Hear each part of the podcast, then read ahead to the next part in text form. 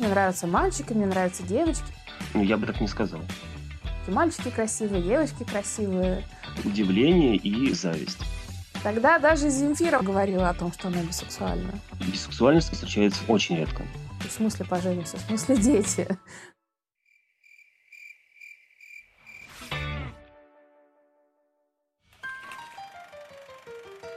Всем привет! Это подкаст «Квир-культуру» кинофестиваля «Бок о бок». Меня зовут Саша, и сегодня мы говорим на тему, которая, судя по вашим сообщениям, интересует очень многих. Это бисексуальность. Вы писали, что хочется услышать людей, которые определяют себя как бисексуальных персон, и узнать про их опыт. Мы решили расширить эту тему и поговорить еще о том, как бисексуальность представлена в искусстве, как фильмы, книги, сериалы помогали понять и принять себя. Первую героиню этого подкаста зовут Аня. Ей 40 лет, она живет в крупном городе и свою бисексуальность осознала лет в 11-13. Тогда Аня думала, что однажды, в будущем, она, конечно, выйдет замуж за мужчину, но пока ей нравились и мальчики, и девочки. Я не думаю, что был какой-то день, когда я такая, о боже, меня озарило. В 90-х, мне кажется, было распространено мнение, что все люди бисексуальны, просто некоторые этого не осознали. И я жила с этим, ну, как-то вот, не знаю, с 11, с 13 лет. Но для меня было некоторым потрясением первый половой опыт с девушкой. То есть я правда бисексуальна вот настолько. Потребовалось какое-то время, чтобы это все переварить. Я думаю, что мне это объясняли не родители, а масс-медиа. Тогда были и газеты, свободно писавшие на эту тему, я помню хорошо газету Speed Info, которая начиналась э, как э, что-то образовательное, какой-то вестник, вот как бы посвященный именно эту, этой болезни. Все очень боялись, потому что СПИДа не было тогда даже распространенного термина ВИЧ. И, и потом стремительно из образовательного издания эта газета стала желтой. Но, тем не менее, она печатала много писем. Я думаю, их сочиняли журналисты, копирайтеры. Несмотря на искусственность таких писем, читать их было интересно. В них моделировались различные ситуации, часть из которых вполне могла происходить в реальности и волновать настоящих людей. Ну, например, я замужем, у нас двое детей. Недавно я отпросилась у мужа на вечер встречи выпускников, а там меня поцеловала бывшая одноклассница. Кажется, мне понравилось. Что делать? У меня была книга «Этика и психология семейной жизни» 79 года издания. И, и даже там достаточно много было информации о гомосексуальности. Я не помню, подавалась ли она как вот, ну, какая-то девиация, то, что мне не кажется, что там было что-то про лечение. Да, может быть, это говорилось как от какое-то отклонение от нормы, но в рамках вот э, допустимого спектра. Грустно, конечно, что даже книга 1979 года оказалась толерантнее многих современных чиновников. Но мы отвлеклись. В своем рассказе Аня упоминает еще одну книгу, которая ей помогла. «Тайный дневник Лоры Палмер», написанный Дженнифер Линч. За счет внутренней гомофобии воспринимала свою бисексуальность как-то однобоко, что типа у меня может быть влечение к девушке, у меня может быть секс с девушкой, у меня может быть дружба с девушкой, у меня может быть мимолетный краш в девушку. Ну вот такой вот проходящий за, за одну ночь какая-то очарованность, там что-то еще. Э, у меня может быть э, какая-то чисто платоническая э, тяга поклоняться прекрасной даме. Но у меня не может быть романтических отношений с девушкой долгих. И, и не может быть ну, какой-то прочной связи, уж тем более семейной жизни. Этот стереотип меня здорово испортил мои первые однополые отношения. Я очень нехорошо обошлась с этой девушкой, потому что просто, ну, не готова была принять, что мир не такой, как я думала, и я не такая, как я думала. Я очень признательна Ане за то, что она согласилась рассказать даже о таких моментах. Мне кажется, очень важно говорить о том, что люди меняются. Гомофобию и внешнюю, и внутреннюю можно преодолеть. Но, конечно, это не будет просто и быстро. Но определенно вот этот опыт несложившихся отношений, который я, в общем-то, разрушила довольно быстро после того, как я испугалась, когда моя девушка сказала совершенно буднично, так сказать, в проброс, типа, мы поедем в Испанию и поженимся, у нас будут дети. Такая, минуточку, в смысле поженимся, в смысле дети?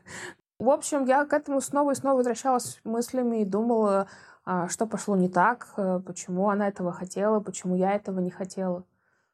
Спустя семь лет Аня познакомилась с другой девушкой. Мы познакомились э, в интернете, у нас были общие увлечения, мы достаточно быстро друг другу камин Я, в принципе, э, мало от кого это скрываю. Ну, короче говоря, я сказала, я была в этом городе с моей девушкой. Да, кстати, у меня была девушка, да, кстати, я би, привет. Она сказала, я тоже би, но сейчас ни с кем не встречаюсь, и не особо хочется, но если буду, то, наверное, все-таки с мужчиной, сами понимаете, в какой стране мы живем. И такая, да, прекрасно понимаю, те же мысли, тоже думаю, что если вдруг что, то, наверное, все-таки с мужчиной, потому что вообще лучше ни с кем. Ну и где-то через полгода после этого у нас начался роман, и это очень быстро переросло во что-то серьезное. Это на этот раз э, не меня типа несло течением отношений, а я скорее их инициировала и, и продвигала. И где-то уже через э, пару месяцев я понимала, что для меня все серьезно. Я хочу жить в одном городе с этим человеком. Если не под одной крышей, то хотя бы регулярно встречаться, ходить в кино за ручку и вообще. Они вместе около пяти лет, съехались и воспитывают кота. Мне кажется, эту историю можно рассказывать тем, кто активно продвигает другой стереотип. Якобы бисексуальный человек годам эдак к 30, к 35 обязательно уйдет в классические гетероотношения. Да, такое может быть, но совсем не обязательно. Единственный стереотип, который мне подпортил э, что-то надолго, это то, что отношения с девушкой невероятно, как бы сказать, затратны в плане эмоций. Я об этом узнала от моей лучшей подруги, у которой случился кратковременный роман с девушкой. И вот она жаловалась на то, как невыносимо невыносимо по уровню эмоций ей в этих отношениях. Э, они у нее, судя по всему, были не первые. Ну, еще раз скажу, в те времена это считалось нормальным. То есть какие-то интрижки, связи. В итоге много раз я зацеплялась за эту мысль и, может быть, не давала каким-то отношениям перерасти из секса во что-то долгое романтическое. Сейчас Ане не кажется, что с мужчинами проще. Наоборот, есть ощущение, что женщины более склонны к самоанализу, лучше понимают себя, легче проговаривают эмоции, и все это здорово облегчает жизнь. А вот Роману, второму нашему герою, наоборот, проще с мужчинами? Ну, если говорить э, о моем опыте, то отношения с мужчинами, они намного проще именно в психологическом плане, потому что ну, мужчине мужчину, мне кажется, понять проще, в том числе там, ну, и в сексуальном плане, и в целом. А с девушками, конечно, все намного сложнее, и часто у меня случались какие-то там недопонимания, ну, в общем, сложности. Роману 37, и большую часть своей жизни он не осознавал свою бисексуальность. Это случилось, когда мне был 21 год. Вот, до этого я встречался с девушками, а, а где-то примерно с этого возраста я понял, что мне интересны мужчины тоже. А, и, соответственно, ну, как-то я очень стеснялся этого и, в общем, считал, что это не очень хорошо. Поэтому, собственно, ничего не предпринимал для того, чтобы с кем-то познакомиться. Э, но где-то годам к 24 так получилось, что по работе у меня были коллеги, а, открытые геи. В общем, я начал с ними общаться. И в один из моментов, в общем, решил, что пора попробовать. А, соответственно, ну, параллельно я продолжал встречаться с девушками, но а, с 25-летнего возраста, собственно, гомосексуальные отношения, они вошли, скажем так, в мою жизнь и стали превалировать. В общем, гетеросексуальные отношения у меня редкость, но, тем не менее, они до сих пор присутствуют. Сейчас об этом довольно легко вспоминать, но тогда процесс принятия был непростым. Первые, наверное, несколько лет, когда я начал практиковать э, гомосексуальные отношения, я очень-то стеснялся, и, в общем, в целом мне было довольно стыдно, в том числе перед самим собой. Но потом я понял, что ничего в этом страшного нет, и теперь все, собственно, хорошо. Мне мой друг посоветовал посмотреть сериал «Queer as Folk», который американский. А, и я его посмотрел, там все шесть сезонов или пять, не помню. Э, и, конечно, это очень сильно повлияло на какое-то принятие себя, принятие, в общем, всего. Я спросила Романа о стереотипе, который встречается довольно часто. Якобы бисексуальным людям необходимы параллельные отношения и с мужчиной, и с женщиной. Я, если честно, считаю, что там, даже если человек бисексуален, то все равно у него, ну, зачастую, как мне кажется, превалирует все-таки влечение к одному из полов. Безусловно, а, конечно, хорошо и замечательно, когда у тебя есть партнеры и того, и другого пола, и тебе одинаково с ними хорошо. Но в целом, если есть только один, то ничего страшного, я думаю. Но для меня это не, не было никогда, эм, скажем так, насущной потребностью и обязательным каким-то таким условием, без которого я чувствовал бы себя не очень хорошо, скажем так. Кажется, что самым сложным для Романа было принять себя. Сейчас все друзья знают о его бисексуальности. Не скрывает он этого и от мужчин, которые ему нравятся. И вот тут, кстати, иногда он сталкивается с проблемами.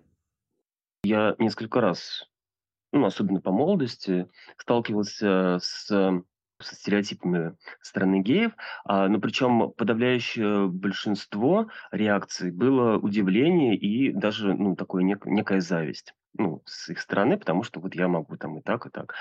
А, но иногда я встречал а, некоторых геев, которые очень негативно относились к этому. Они считали, что, в общем, это все а, не очень хорошо, и, в общем, что я не очень хороший человек, соответственно, потому что я там и нашим, и вашим, в общем, и они не хотели со мной общаться, скажем так, ни в, ни в каком плане. О своих самых длительных отношениях с мужчиной Роман говорит немного. Они продолжались пять лет, а сейчас переросли в дружеские. Вот что интересно. Аня и Роман практически ровесники. Они росли примерно в одно и то же время – но если Аня считает, что люди чаще всего бисексуальны, то Роман уверен в обратном. Вот даже среди своих знакомых, ну, я практически не знаю людей, которые позиционировали себя как бисексуалы. Есть геи, есть гетеросексуальные люди, ну, среди моих друзей. Но именно вот бисексуальность, по-моему, встречается достаточно, ну, очень редко. Не очень хорошо у бисексуальности и с репрезентацией в кино. Об этом я попросила рассказать режиссера Диму Борченкова. Репрезентация бисексуальности – это всегда либо недостаточная э, репрезентация этой бисексуальности, либо некорректная репрезентация. Ну, в общем, если мы говорим про квир-репрезентацию, или да, давай еще сузим э, про гей-репрезентацию в кино, то безусловно, в начале репрезентации, допустим, геи в кино появлялись чуть ли не с зарождения, с зарождения кино, я имею в виду. А, и с самого начала, понятно, эта репрезентация носила негативный характер. Потом она становилась позитивной, сейчас э, ее позитивный, наверное, больше, чем негативный. Uh, но это все, все на самом деле дискуссионный вопрос. Если же мы касаемся бисексуальной репрезентации, репрезентации бисексуальности, а, во-первых, она началась гораздо позже. Во-вторых, с ней всегда связаны, как я уже сказал, какие-то проблемы. Дима говорит, что исследователи выделяют три основные проблемы. Во-первых, бисексуальность часто связывают с неверностью. Возможно, именно отсюда взялся распространенный стереотип. Очень часто в кино бисексуалы и бисексуалки более ветреные, влюбчивые, изменяют своим партнерам и партнеркам, внезапно бросают их, ну и так далее. Вторая проблема, э, э, уже более, скажем так, касаемая а, сообщества, это, э, что называется, проблема пика сайт. А, бисексуалов очень часто упрекают в том, что это как бы неполноценная сексуальная идентичность, и ты должен выбрать, либо ты гетеросексуален, либо ты гомосексуален. Третью проблему условно называют «ужасный муж». Нередко встречается сюжет, в котором женщина находится в абьюзивных гетеросексуальных отношениях, и именно они приводят ее к мысли, что она бисексуальна. Там, не знаю, возьмем мы фильм «Лиса» режиссера Марка Райдела. Это фильм 1967 года. Этот режиссер в дальнейшем прославится, например, фильмом «Джеймс Дин», э, сейчас уже опальным Джеймсом Франко.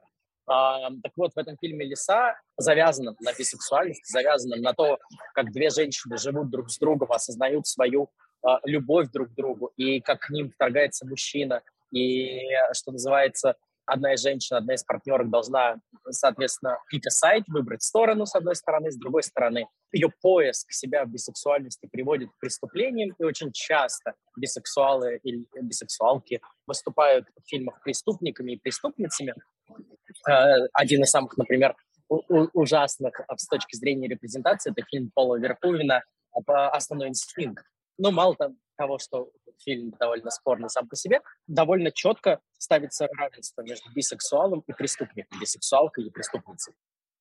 Еще одна важная проблема, за, за которую нельзя не зацепиться, это то, что э, бисексуальность, если она появляется в кино не в негативном ключе, она просто не проговаривается. Либо это фильмы, которые маркируются как, не знаю, гей-фильмы, а, вспомним ну, тот же Call Me By Your Name, где герой Тимати Шаламе, очевидно, не гомосексуален, а бисексуален или, или ну, в общем, у него спектр более широкий, чем на какой-то конкретной сексуальной идентичности замыкающейся. Но все равно фильм признан гей-фильмом. А, возьмем этот гей-фильм в кавычки. И либо герой выставляется как, э, что сейчас более характерно для репрезентации сегодня, если не в негативном ключе, то просто как э, человеком, э, ищущим себя, и, соответственно, это просто часть его жизни. Герои эйфории могут встречаться с мужчины с мужчинами, мужчины с женщинами, девушки с девушками, девушки с парнями, и абсолютно неважно, кто с кем, мы идем к такому миру идеальному, где ничего не проговаривается, но, опять же, когда ничего не проговаривается, а, хорошо ли это? Когда Дима готовился к этому подкасту, он обратил внимание еще на одну вещь. Мужчины-бисексуалы в кино встречаются намного реже, чем женщины-бисексуалки. Если мы подумаем вообще, когда, где можно встретить мужчину-бисексуала, ну, по пальцам можно пересчитать эти фильмы. Они, опять же, либо будут маркироваться как гей-фильмы, либо этих героев просто не будет на экране. Из там недавних примеров можно вспомнить фильм «Бархатная бензопила», э, который можно увидеть на Netflix, где герой Джейка Джилленпола очевидно бисексуален, хотя по манере поведения типично гомосексуален. Либо недавний фильм да, Луки Гуаданина, уже упомянутый мной в контексте Call Me By Name, его новый фильм Bones and Doll, где, опять же, герой Тимати Шламе не очевидно гетеросексуален или гомосексуален.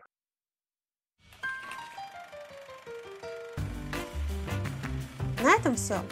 Если вам понравился этот подкаст, поставьте ему лайк, поделитесь им в соцсетях и расскажите знакомым. Подписывайтесь на соцсети кинофестиваля «Бок о бок» и меньше верьте стереотипам. Берегите себя.